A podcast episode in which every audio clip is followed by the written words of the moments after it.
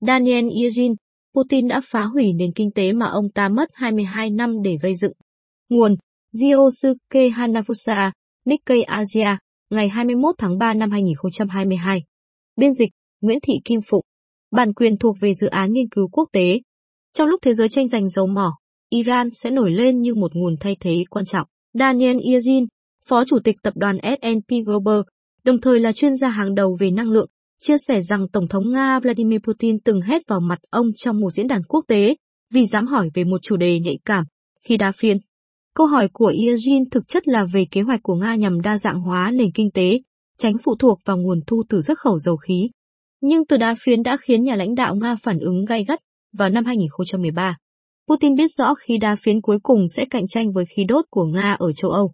Ông cũng hiểu rằng đá phiến sẽ nâng cao vị thế chiến lược toàn cầu của Mỹ, Iazin nói với Nikkei trong một cuộc phỏng vấn gần đây.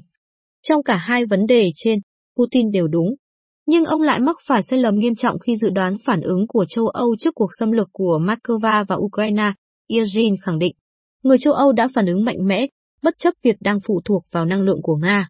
Giờ đây, Putin đã phá hủy chính nền kinh tế mà ông gây dựng, vị chuyên gia năng lượng kết luận. Dưới đây là bản biên tập của cuộc phỏng vấn.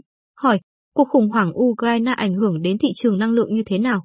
Đáp, chẳng còn cái gọi là mọi việc như thường sau những gì đã xảy ra. Putin đã phá hủy những gì ông ta dành 22 năm gây dựng cho nền kinh tế Nga. Hầu như không ai thực sự có thể tưởng tượng được quy mô trừng phạt đối với cuộc xâm lược của Nga. Đây là một tính toán sai lầm rất lớn của Putin. Ông cho rằng sự phụ thuộc của châu Âu vào năng lượng của Nga sẽ đủ để ngăn người châu Âu phản ứng mạnh mẽ, như những gì họ đã làm. Một trong những mục tiêu chính của ông là chia rẽ và phá vỡ NATO. Nhưng kết quả là điều ngược lại. Chúng ta đã chứng kiến một sự thay đổi 180 độ ở Đức. Bước đầu tiên trong các biện pháp trừng phạt là tạm hoãn, hay về cơ bản là hủy bỏ, dự án Nord Stream 2. Và thế, đường ống trị giá 11 tỷ đô la này sẽ chỉ nằm yên dưới biển Baltic. Nó từng là một trong những mục tiêu tuyệt vời của Putin, nhưng nay trở thành một ví dụ khác về tính toán sai lầm của ông ta. Hỏi, Liên Xô có cẩn thận hơn trong việc sử dụng vũ khí năng lượng thời chiến tranh lạnh? Đáp, ngay cả trong giai đoạn chiến tranh lạnh, Liên Xô và Nga luôn muốn gửi một thông điệp rằng nguồn cung cấp năng lượng của chúng tôi không mang tính chính trị, rằng chúng tôi là nhà cung cấp đáng tin cậy. Một hậu quả lớn của xung đột Ukraine là người châu Âu sẽ nỗ lực hết mình để giảm phụ thuộc vào khí đốt của Nga. Họ sẽ làm điều đó theo ba cách khác nhau. Một là nguồn cung khí thiên nhiên hóa lỏng bổ sung. Thứ hai là nguồn cung khí đốt nội bộ, và theo đó sẽ có một số nỗ lực, đặc biệt là ở biển Bắc, nhằm thúc đẩy sản xuất của châu Âu và Anh. Và thứ ba, đây sẽ là một động lực lớn thúc đẩy năng lượng tái tạo. Đang có quan ngại về mùa đông sắp tới ở châu Âu. Châu lục sẽ bước vào mùa đông với năng lượng dự trữ thấp, và họ sẽ cần phải tích lũy những thứ đó. Vì vậy, trong ngắn hạn, đó là một thách thức đối với châu Âu. Không ai biết kết cục rồi sẽ là gì. Hỏi, còn dầu mỏ thì sao? Đáp, Nga xuất khẩu 7,5 triệu thùng dầu mỗi ngày, khoảng một nửa trong số đó đi đến các nước NATO. Hiện có vài triệu thùng dầu đang bị mắc kẹt. Các tàu chở dầu ở Biển Đen rời đi với dầu của Nga, nhưng không được phép cập bến giữa hàng, vì các công ty nói rằng họ sẽ không mua dầu của Nga. Ngành dầu mỏ của Nga sẽ bị xáo trộn trong tương lai gần. Họ sẽ không thể nhận được thư tín dụng, và các ngân hàng không muốn chấp nhận rủi ro. Ngoài ra còn có một yếu tố mới xuất hiện, vấn đề danh tiếng và giá trị. Không chỉ các công ty dầu mỏ, các công ty khác cũng đang rút lui. Mọi cố gắng để hội nhập Nga vào nền kinh tế toàn cầu đang bị đảo ngược. Về cơ bản, Nga đang bị rút phích cắm hay mất kết nối với nền kinh tế thế giới. Tôi sợ rằng chúng ta có thể sẽ lao vào một cuộc tranh giành nguồn cung dầu. Đó là lý do tại sao, lúc này đây, sự phối hợp giữa các chính phủ và ngành công nghiệp là vô cùng quan trọng. Hỏi, nếu một cuộc tranh giành dầu xảy ra, dầu thay thế sẽ đến từ đâu? Ai sẽ thay thế Nga? Đáp, ứng viên số 1 là các nước vùng vịnh Ả Rập. Ngoại giao bây giờ đang rất quyết liệt. Chúng ta có thể nhận được thêm 2 triệu thùng dầu mỗi ngày từ các nước vùng vịnh. Thứ hai, việc đạt được một thỏa thuận hạt nhân với Iran, mà có vẻ như đã gần đạt được rồi, sẽ mang lại cho thị trường thêm 1 triệu thùng dầu mỗi ngày. Thứ ba là các nguồn dự trữ chiến lược, vốn được tạo ra phòng khi có gián đoạn nguồn cung. Và thứ tư, trong năm nay, chúng ta sẽ thấy có sự tăng trưởng sản lượng đáng kể từ Mỹ. Sản lượng của Mỹ trong năm có thể tăng khoảng 900.000 đến 1 triệu thùng mỗi ngày.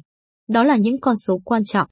Ngoài ra, chúng ta cũng sẽ nhận được nhiều dầu hơn, dù với khối lượng nhỏ, từ Canada, Brazil và Guyana. Hỏi, Trong cuốn bản đồ mới, năng lượng, khí hậu và cuộc đụng độ giữa các quốc gia, ông đã viết rất nhiều về Ukraine. Đáp, vào cuối chiến tranh lạnh, Nga, Ukraine, châu Âu và khí đốt tự nhiên chính là những trọng tâm của cuộc tranh luận. Chúng là chủ đề gây căng thẳng lớn giữa Nga và phương Tây. Putin tin rằng phương Tây đang suy tàn. Ông cho rằng Mỹ đang bận tâm với các vấn đề trong nước và châu Âu cũng đang bận tâm với các vấn đề trong khối. Những gì xảy ra trong các cuộc khủng hoảng quốc tế thường là do tính toán sai lầm và người ta không thực sự nhìn ra hậu quả. Putin đang bị cô lập và có lẽ ông ta đang ở trong tình trạng mà mọi người chỉ dám nói với ông những gì ông muốn nghe. Ông không gặp gỡ nhiều người. Rõ ràng là ông chỉ để một nhóm nhỏ, những người có xuất thân tương tự từ KGB, ở cạnh mình. Có vẻ như các cố vấn kinh tế của ông đã hoàn toàn bị đẩy ra ngoài. Khi mọi người đến gặp Tổng thống Nga, ông ta sẽ tiếp họ ở chiếc bàn dài đến kỳ cục. Ông rất sợ Covid. Có nhiều lời đồn, phải chăng ông mắc một chứng bệnh nào đó khiến bản thân bị suy giảm miễn dịch. Vladimir Putin đã rất tức giận trước sự tan rã của Liên Xô, nhưng sau khi Liên Xô tan rã, chẳng ai được lợi hơn ông ta cả.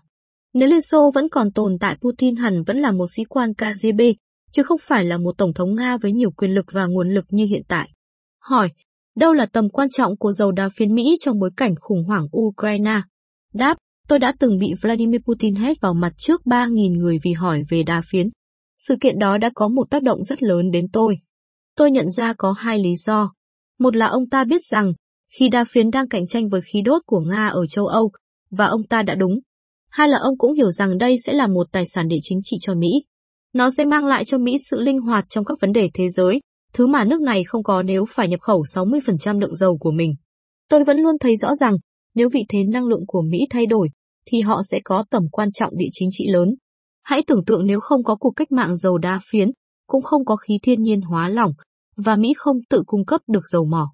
Khi ấy, thế giới sẽ là một thế giới khác. Nếu nhìn lại cuộc khủng hoảng dầu mỏ thập niên 1970, thời đó tất cả các nước công nghiệp đã tham gia vào một cuộc tranh giành điên cuồng để tìm nguồn cung dầu. Nhưng giờ đây, Mỹ không phải cạnh tranh với Nhật Bản hay Tây Âu. Hỏi, các chính sách môi trường của chính phủ Mỹ có mâu thuẫn với nhu cầu thúc đẩy sản xuất dầu đá phiến không? Đáp, chính quyền Biden không quan tâm nhiều, thật ra thì họ chẳng buồn quan tâm đến ngành công nghiệp dầu mỏ, mãi tới tận tháng 11 năm 2021. Rồi sau đó, vào cuối năm, Bộ trưởng Năng lượng thực ra lại đã khuyến khích sản xuất nhiều dầu hơn. Lúc đó, trọng tâm lớn vẫn là chống biến đổi khí hậu. Nhưng hiện nay đã có sự công nhận rằng dầu khí thực sự quan trọng về mặt chiến lược và chính trị. Đã có những chính sách trái ngược nhau, và nếu anh là chủ một công ty và sắp sửa đầu tư, ít nhất anh cần hình dung được một cách chắc chắn rằng sắp tới mọi thứ sẽ đi về đâu.